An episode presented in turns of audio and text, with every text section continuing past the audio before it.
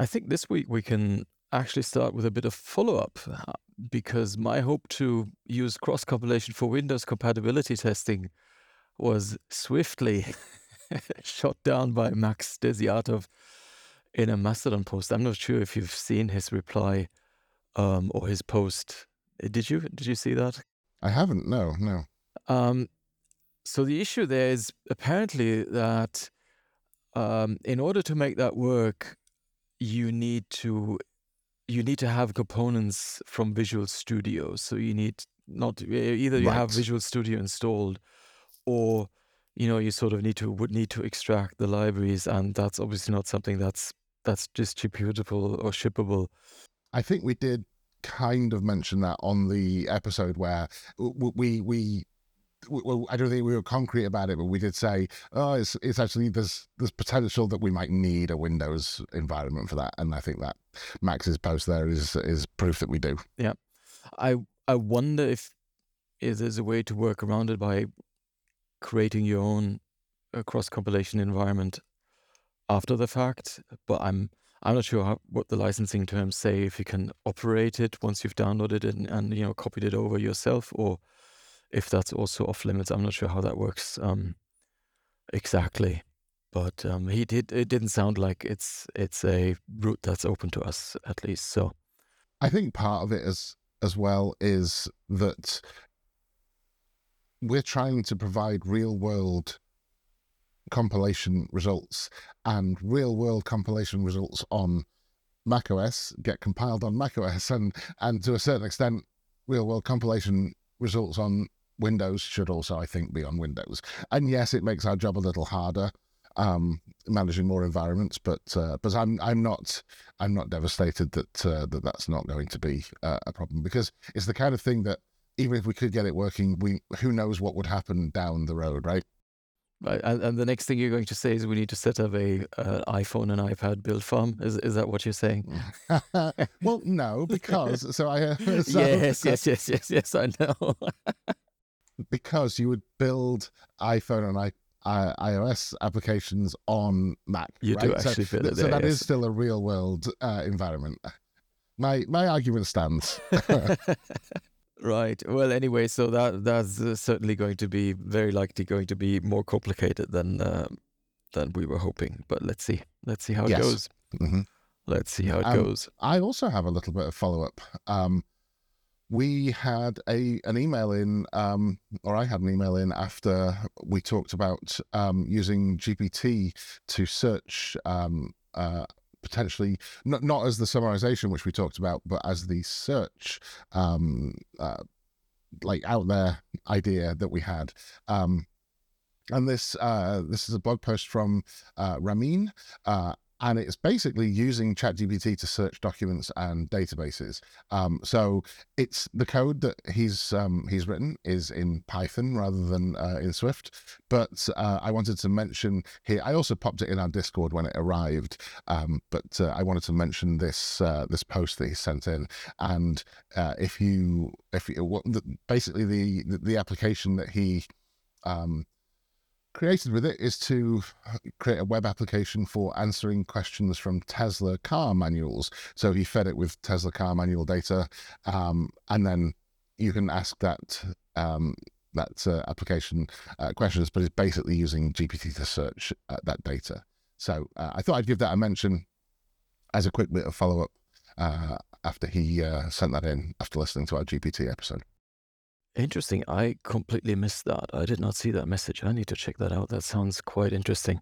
It's certainly worth a read. There's a lot of code in the uh, blog post. Um, it's it's uh, it's a very it's a very verbose in terms of uh, you could I would imagine you could actually take this code and get this this thing running. So stick it in GPT and have it converted to Swift. Is that is that what you're suggesting?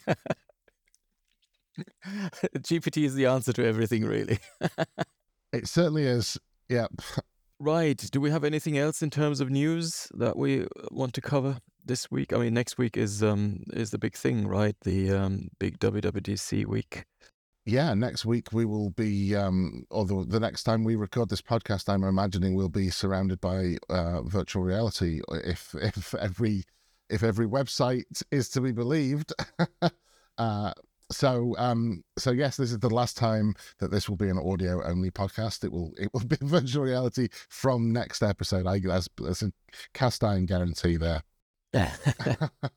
uh, no, but actually, I mean, one one thing that that's obviously obviously I'm not being serious there, but um, one other thing that does come with every WWDC is new versions of Xcode and new versions of Swift, right?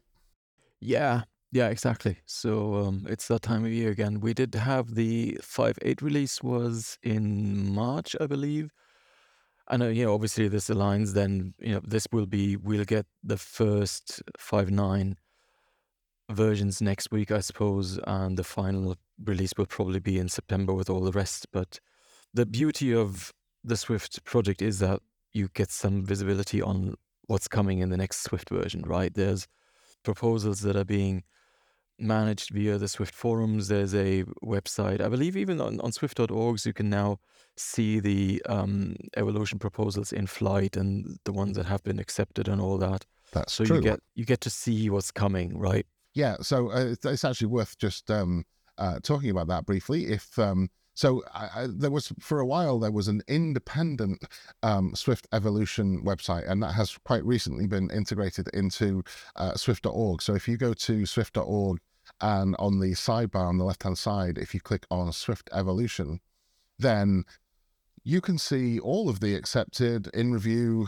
uh, pending act, whether it's under active review or or whether it's a, an accepted feature that's all now uh, integrated into Swift.org. And there's a search box at the top there, which if you type in 5.9, uh, it will show you all of the uh, implemented and accepted uh, evolution proposals for a specific language version, which is an extremely useful uh, tool to have. So, in, in, case that's that slipped uh, past you, then that's a that's a good a good resource to know about. Yeah, that's really nice. I actually didn't know this or didn't remember this. I've I'm sure I've seen it, but I secretly forgotten about it. And I actually asked on Mastodon last night if there's a list. Someone pointed to that list, but I also found a website that's quite nice that lists um, upcoming five nine features. It's bye bye dev. Okay. Um, by byby dot dev, and it lists the proposals and also has little a little paragraph about what it's about. So it's a bit more on a on a single page a bit more information what the individual um, Swift Evolution proposal is about. Yeah. Oh yeah, that's really nice. I I hadn't come across that. I went straight to uh, uh, as I think with my with with my Swift website work group uh, hat on. My my my uh, instant uh, feeling was to go straight to Swift.org. is there anything particular to worth highlighting in um, in the context of our new section here on, on the proposals or uh, going through them. I'm, I'm not sure if it's worth probably going through all of them because some of them are very specific. A lot of them around concurrency. Is there anything? Do you have a favorite amongst them?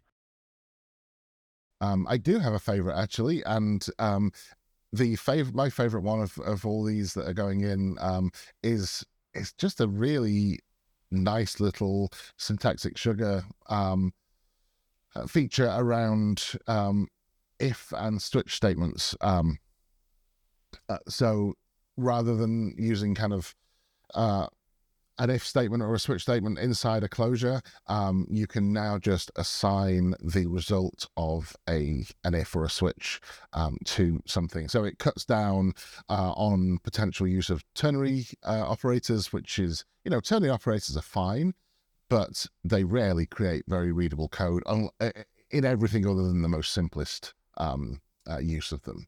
Um, yeah. So I really like that you can now, or you will now be able to um, just say variable equals and then if or switch, and the result of one or whatever that statement is gets assigned, and that's that's going to save a lot of. Um, it's not going to be a huge time saver or anything like that, but it's just a nice bit of syntactic sugar. Yeah, it's it's nice. The ternary really only works if the expressions, you know, in each branch are, are really short. I mean, you can you can fiddle a bit with the formatting that it doesn't get too crazy, but having a proper if statement with uh, curlies and stuff certainly makes that easier to line up. I think. Um, and the other thing is that the because they're now expressions, they you can also elide the return in um, in you know if you have a function that immediately switches on something, for instance, uh, and in each um, case you can then elide the return. So you can write really concise little um, functions that that switch on something and, and handle the individual branches without everything looking like you know a lot of return keywords and very little information otherwise. So that should be nice. The other thing I think is just worth um, mentioning about uh, some of these proposals that are going into 5.9 is that they are not all Apple authored. Um, I mean, obviously, Apple uh, author a lot of proposals for um, and, and implementations of Swift features, um, but that's by far from that's far from uh, the only uh, contributions that are going in there. Um, and there was a couple here. So w- one of them was um, importing forward declared Objective C interfaces and protocols uh, by Nuri Amari. Um, and I, it's possible. Um, Nuri works for Apple, but from a quick from a quick look, I don't think they do. Um, and certainly, I know that um, the add sleep for to clock proposal, which is adding a a, a sleep function to uh, to clock, was authored by Brandon Williams and um, Stephen Celis. Uh, so, a couple of uh, mentions. I think it's worth mentioning that when people from outside of Apple get get features into a major version, then I think that's also worth it's worth highlighting. Yeah, There's, there's one little note Doug Gregor last night mentioned in the little thread on Mastodon that the SE 0384 importing forward declared Objective C interfaces and protocols might not make it into 5.9. Apparently, there's some late um, issues um, with the uh, with the implementation. Ah, okay. So there you go. I hadn't seen that. Um, yeah, is there anything else? I mean, there's there's lots of things around concurrency. Um, it seems like this is a bit of a follow up, um, you know, release, adding stuff. Uh, I think uh, convenience async uh, uh, stream make stream methods. That's something to make it easier to create async streams.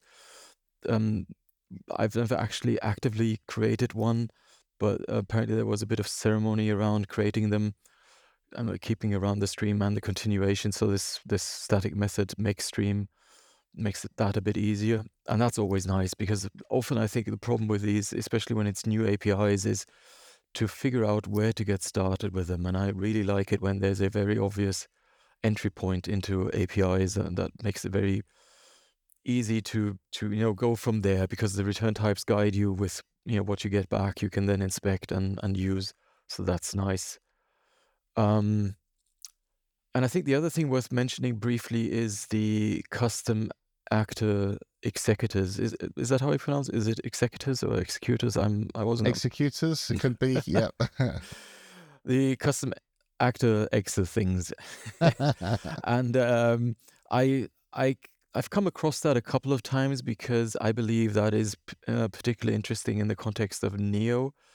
Um, there was a post a while back on the Swift forums um, that one of the, this would help NIO to um, fully adopt concurrency because it currently is. Um, I think there's a bit of a performance hit if you use concurrency as in async await, async await um, um, mechanism keywords. Okay. Um, I think it has to do with with um, uh, thread jumping stuff like that. I'm not I'm not really sure of the details.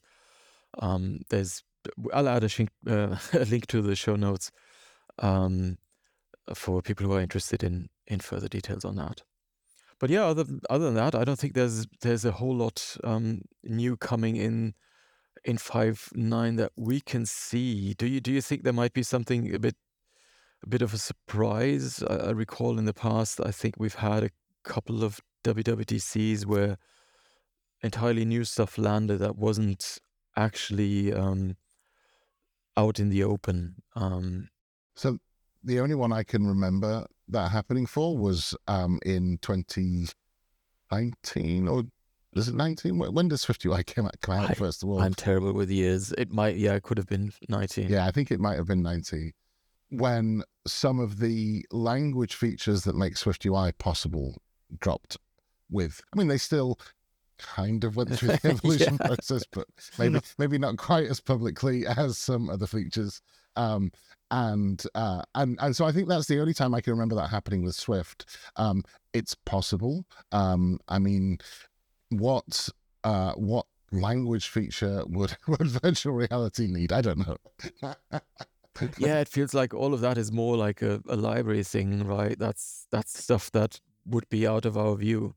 Yeah, Apple have been working on um, ARKit in in public for many many years and so what if Yeah. if there is any announcement coming um this is not this is not something that's really getting dropped like swift ui kind of dropped out of nowhere people were talking about declarative um user interfaces but it certainly hadn't been worked on in public whereas if there is an ar vr announcement um this year um this has been worked on in public for five years, eight years even. Do you think there will be? Will there be a hardware? Will there be a, a new platform announced next week? So I've I've written briefly about this in I I don't really do rumors like I I, I these rumors at the moment are unavoidable. You can't look anywhere without hearing somebody talk about uh, what uh, what is you know if you read any any coverage of this, then it's guaranteed that this is happening on Monday. um, I don't really do rumors, but um, I think it's possible. I think the noise is so deafening that I'd even go as far as to say it's likely. Um, I do wonder whether it's, I mean, clearly a VR or a mixed reality headset, I don't think is, I don't think it makes a lot of sense for Apple to release that as a consumer product. Um, and one thing I wrote, I think a year ago, when uh, again this was all rumors a year ago, um, was that some kind of developer kit makes sense. But the problem with the developer kit is so a developer kit for an AR um, product in the, fu- in the future. But the problem with the developer kit is if you release anything as Apple, even if you say, Yeah. shout it from the highest rooftop that it's a developer kit, that's not how it's going to be received. And so, and Apple know that, of course they do. Um, it, it, they're in they're in a very d- difficult situation to launch something that isn't what they kind of are intending to launch. But also, they're a, they're, they're a company that can that can iterate. And so, I think if we do see something this year, it will be the start of an iteration process. So you've given me effectively the politician's answer. Do, do you think there will be one?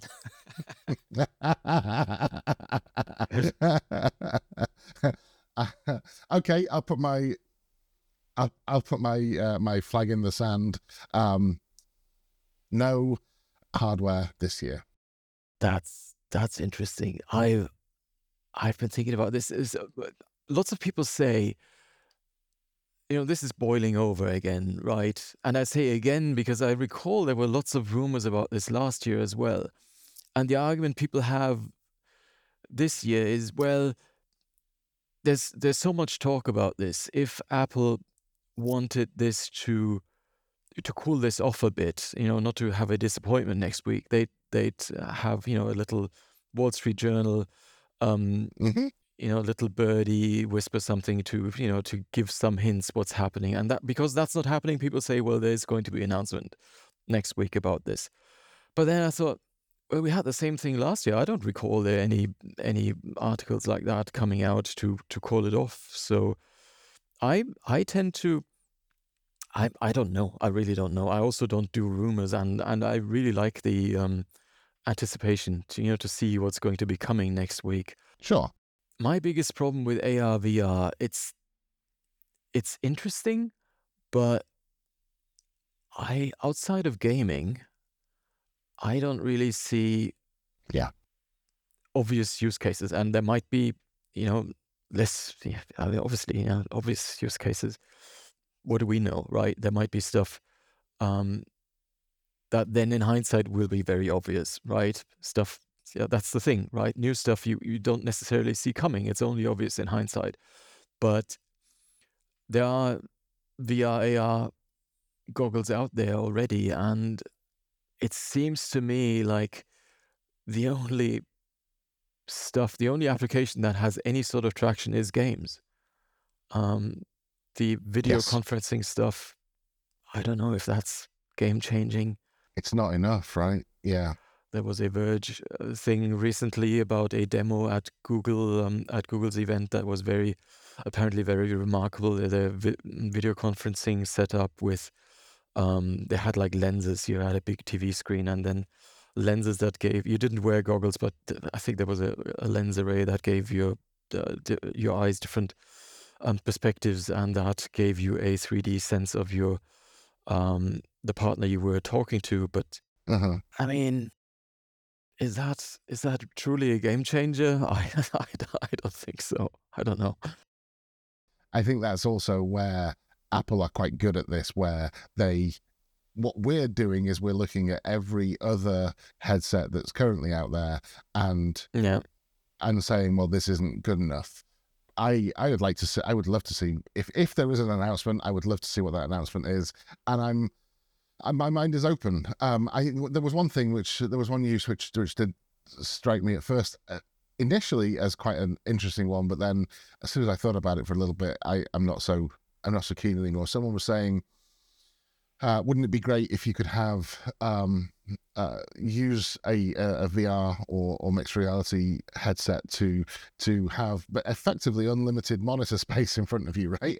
Um, so rather than sitting in front of uh, a, a 27 or a 32 inch monitor, you might sit in front of a you know as many as you want, as Windows whatever you want, right? Yeah.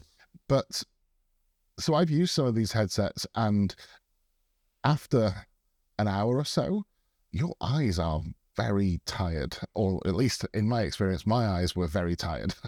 um, Hmm. And maybe the maybe if there's a big leap forward in quality or something like that, but fundamentally putting putting a screen that close in front of your eyes, Yeah. I think is going to make your eyes quite tired. It certainly makes mine tired, and so the limit the limitations of of anything that you would uh, be expected to to sit in front of for eight hours.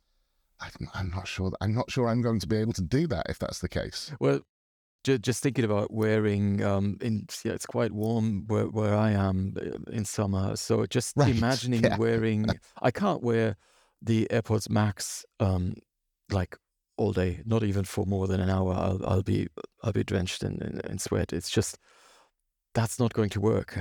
so this will never be like in, in this climate, this will won't be a viable work environment with a with a headset. I mean, unless it's like literally glasses, that would work, but um, a a headset wouldn't work.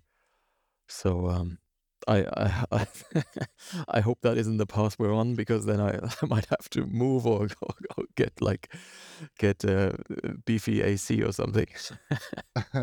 So after both of us saying that we don't do rumors, we've now just talked Yeah. about rumors for the last ten minutes. well, you know, we're not we're we're just guessing. We're playing the little guessing game, I guess. exactly. Yeah. Exactly. Yeah.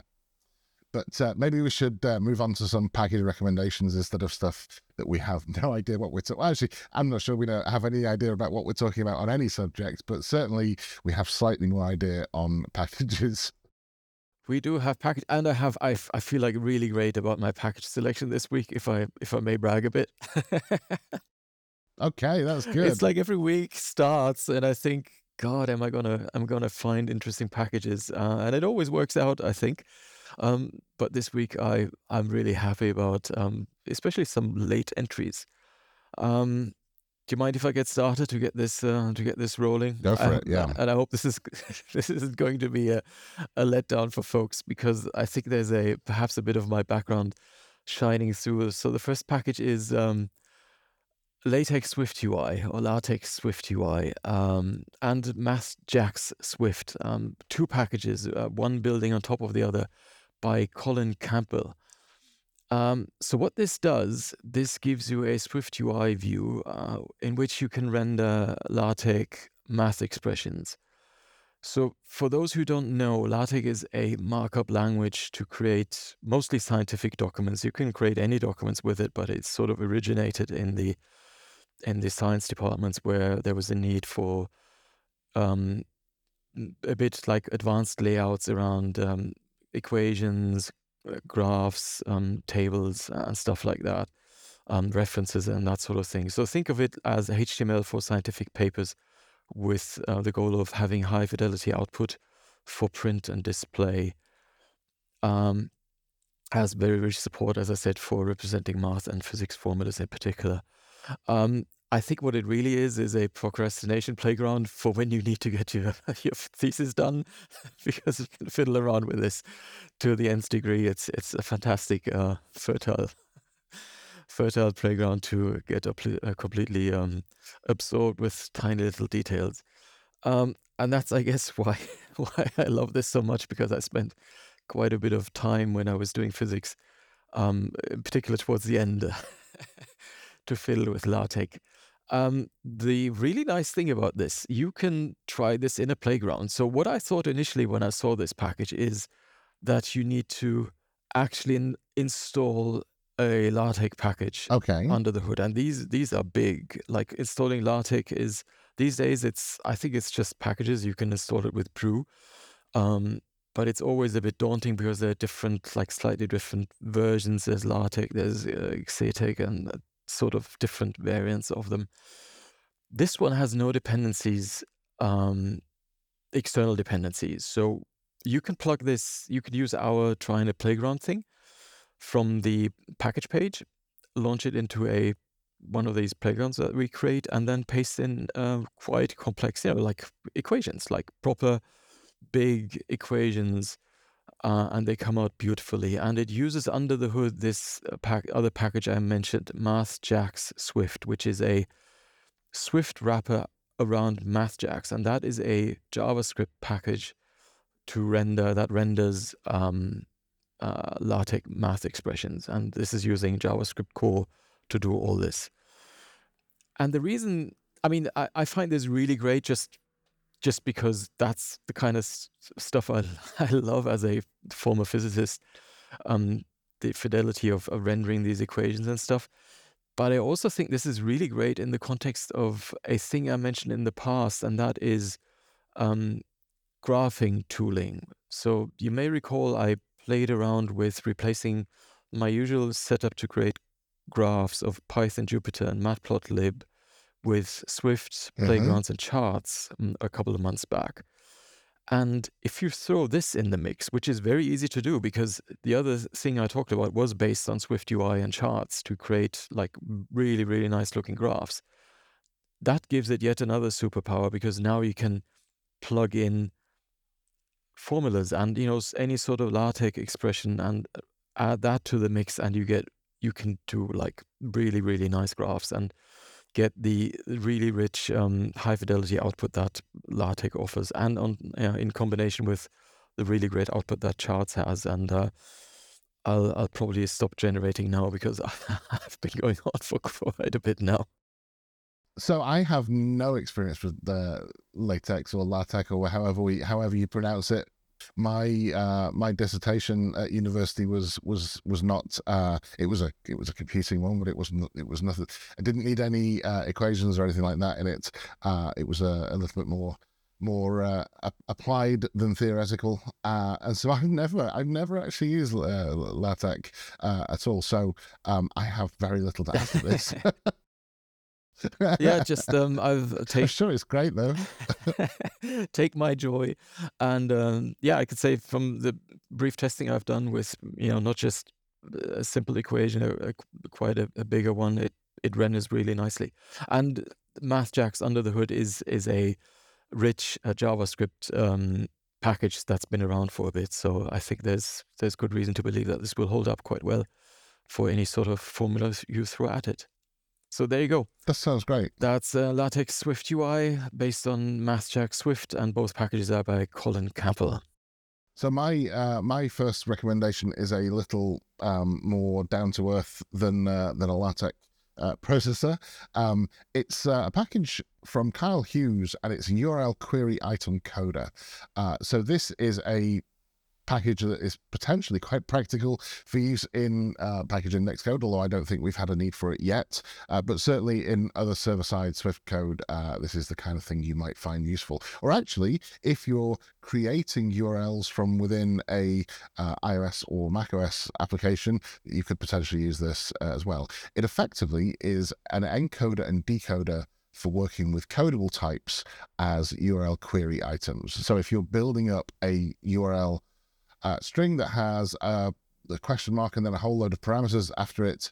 Um, it is a it can take any codable type and and represent it in um, in a query string which I think is potentially a useful thing, but also I would I would I would urge a little caution with it. I mean, obviously, if you're designing an API, then you have much more uh, a server side API. You have much more control over how that API will look, mm-hmm. um, and you probably don't want to lean too far into query strings. But there are a lot of uh, instances where you would be uh, uh, interacting with other people's APIs, and maybe they are using query strings or something like that. So I think it's it's uh, it's interesting enough to take a look at it um, uh, because it's the kind of thing that when you need to do this, getting it right is is um, it's just fiddly, you know? Yeah, I mean, it's I always you know you always start off with well, you know, how hard is it going to be? You have a question mark, and then you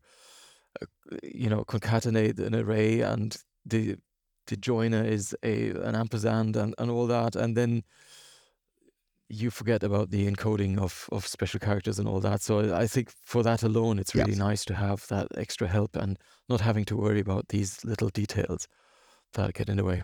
That's that's nice. Yeah. So mine is a mine is a, a, a much um, uh, more tightly scoped uh, recommendation than the first one, but uh, but still still potentially very useful. Nice. Um, I think my second package also falls in that category way more, and it's a package called CountryKit by Frederik Jacques. Um, and this is one of those really nice helper packages that gives you um, access to a data set. Um, and the data set is, as, as the name implies, everything around continents, regions, subregions, and countries. So um, not just the countries themselves, but also you know groupings if you need access to I don't know, like Africa and the nations there and, and that sort of thing. Um, and the nice thing is this wraps around um, something called the standard country or area codes for statistical user um, uh, I guess index. It's it's UNM49 on Wikipedia. that was going to be my question. Yeah, uh, where does it get its data from? because yeah, it's a it's a potentially um, potentially uh, hot topic of what countries, continents. Yeah. Uh, well, not. Con- I think we've pretty much agreed on the continents. Actually, I think that's there's not there's very little debate still going on in continents, but that is definitely not the case with countries. Yeah, definitely. I mean, it links out to a Wikipedia page for this UN M49 um, thing. I'm not a standard um, is probably the best name, and it sources that data. Um, that I think that that should, should give you some confidence um, as to what you're going to get. Um, there's some underlying ISO standards as well. I'm just glancing at the uh-huh. at the Wikipedia page. So that's that's always nice to get you started. I guess you know it doesn't absorb you from making sure that um, what you get is is what you need, but uh, it should be a good start for cases where you where you have a need for you know country lists. Um, it it deal, also deals with the abbreviations that you know the two letter codes and all that. So that's nice, and I think also calling codes, you know, like the the phone prefixes um, and that sort of thing. So that's um, that's quite a nice package for that. CountryKit by Frederik Jacques. You remind me of, uh, so a couple of years ago now, I did a big survey of uh, iOS and macOS developers um, to kind of take a take the temperature of, of what the industry was like. You know, lots and lots of questions. It was a really big survey, uh, and in the demographic questions uh, around where people were based, um, I needed a list of countries, and so I, I I did the obvious thing, which is type into Google list of countries, and and I naive, very naively picked the first list of countries uh, and pasted it into my survey software. Uh, and only when I was looking through the, uh, in fact, I think it may have even it may have even gone out to people live people who were answering the survey, but only for a couple of hours. Um, and this list was absolute garbage. Uh, there was a country in the list called Texas, which is certainly not a country. I mean, it's a big state, but it's not. It's not a country. Um, and yeah, so it's it's really. I mean, obviously, even if you get a, a good list, there are potential problems with with with countries, but uh, but there's an enormous amount of bad data in that kind of uh, in that in that arena out there as well. So this is potentially very useful. Yeah, definitely do check before you use it, but this should give you a good start at least.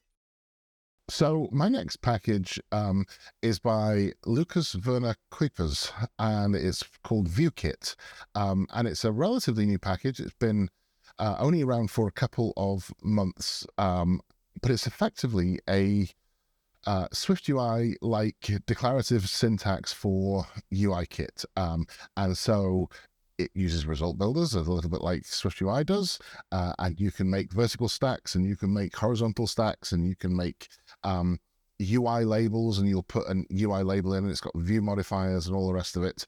Um, and so if you're still um, building or needing to build something with UIKit, um, but you are missing a little bit of the declarative uh, syntax of SwiftUI, then you might want to take a quick look at this. Um, it's the kind of thing that I I I like packages like this in terms of it's a fun way to look at a, an existing technology. But I also, and again, I, am not quite sure what it is with me at the moment. But every time I recommend a package, I I feel like I I want to present both sides of the uh, of the argument of whether to use it or not. Because one argument against using something like this is that you introduce a dependency right at the heart of your uh, application mm. um, that you know UIKit does not use this kind of thing by default, um, and so I I do like stuff like this, and certainly I I really enjoy creating applications in this in this declarative style that we've got used to with uh, with SwiftUI, uh, and so I would consider this if I uh, if I needed to do some UIKit again. Nice. So this deals with the the layout part of um, yes UI views, but because obviously SwiftUI is it is very different in how it manages state and all that. Um, yeah, so this I don't think is tackling any of that kind of stuff. Yeah. Uh, I think it is purely a from from what I can see in the README file, it is purely a view builder right. um, uh, uh, technology. Interesting. Cool. My next pick is called DCSettings by David Caddy. Um, and I, I like this one. We did have a settings package recently. So this, I should preface this. This is about uh, creating a settings screen. Um, and we did talk about or discuss a another package by Sindre Sorhus called just settings a while back. Yeah, we did. Um, and this is a slightly different take because this is this offers up a DSL to configure your setting screen. So like um, a result builder based approach to define what your settings are, and then it does the, you know, the assembling of the UI controls to to lay it out. Um, and if you look at the README, it looks really compelling. It's very easy to create a setting screen, and that looks really nice. Um, one, uh, especially on iOS, it's it looks exactly like it looks in settings. Uh, on macOS, there's a bit of a caveat, so you need to be okay with the new system settings on macOS Ventura uh, for in order to agree with that statement that it it's uh, it's nice looking. I I think Ventura is okay. I don't I don't share that big um, yeah me too um, big complaint about um, the settings there. I can see how how um, you know I, I can see the UI issues uh, of it. Maybe you know it's not scrolling to the right places necessarily or search being a bit weird sometimes. But I don't think that um, that's a fundamental problem. That's that's a, a little bit of some glitches with the way it's looking right now. Yeah, I would agree with you. I think the the settings on Ventura is it's different, um, and there are some there are some little things that might need tweaking in future versions, but fundamentally, I I don't really have a big problem with it. Um, so if if you're okay with that, you you get really nice results. Um, and you know you write it once, you get it on both platforms, and they it looks like it does right now in both of these platforms, like the settings application, the the uh, it looks like a system rendered thing, which is a good thing, I think. Yes. Um, it, I I like it when controls are in the common style. You know, it's there's no surprises there. Um, it's it's uh, standard controls. You know that stuff works. Like, you know, selecting elements, um, uh, searching, and that sort of thing. When that's a standard way. I, I really um, prefer that over highly customized um, things where, where it's not always obvious how stuff works. So there you go. That's DCSettings by David Caddy. My final uh, recommendation for this week is one that I think we should use. um, it's a topic that's come up before, um, and we've not ever actually implemented it. Uh, but I think we should. I'm not. I'm certainly not promising that we'll look at it before um, uh, the next episode. But I think we should at some point implement um, SwiftLint and add SwiftLint to our project to um, to do all the things that SwiftLint does. You know, that it's a it's a valuable tool, and uh, I know we talked about it right at the beginning, and I think at, right at the beginning there was it was kind of challenging to add it to a package.swift based project because it didn't have external tool uh, support. But that is no longer the case, and in fact, we now have uh, Swift package plugins that make this kind of thing easy. And so my recommendation this week is Adam Young's SwiftLint plugin, which is a Swift package plugin for uh, SwiftLint. So all, it really does is add the ability to uh, run SwiftLint through Swift package. Um, but I think it's something that we should uh, we should look at. And the problem is with, and one of the reasons that this is has gone on even a long time after we have package plugins available is that the longer you have not had Swiftlint on the project, on a project, the bigger task adding Swiftlint is because it's going to it's going to create an enormous um, amount of noise when we first add it as we decide well which rules are important which are not and then the the inevitable corrections of um, of well, we talked last last uh, episode about how much code we have. It's certainly not a small project anymore, uh, and so adding this is not a is not going to be a trivial task. But it's the kind of thing that I think at some point we need to to, to bite the bullet and say, okay, we need to we need to implement this and and uh, uh and and get get that in. Yeah, I'd be very much in favor of that. It it bugs me to no end that. Um, we have different spellings of things, and that's something that I right yeah. I mess. I've I, I've always been so. The thing that bugs me most is is URL, um, and that's because I sort of changed my mind halfway through.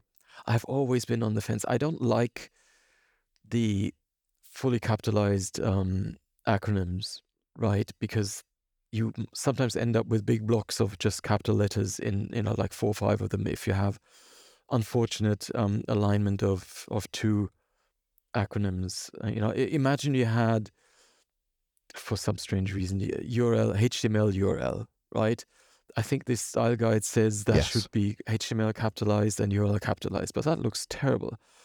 But what's the alternative? Um, html lowercase and then capital u and rl lowercase that looks nicer, but then you then you've introduced the mix. And I started out with URL as just capital U, and then lowercase RL, and then I've halfway through I've I've started writing package URL and URL all capital letters. And ID is the other one that I'm always on the fence. Oh, interesting. About whether it should be both capital I and capital D or capital I and lowercase d. It's uh, it's. I, I just want a decision, and then then I'm happy.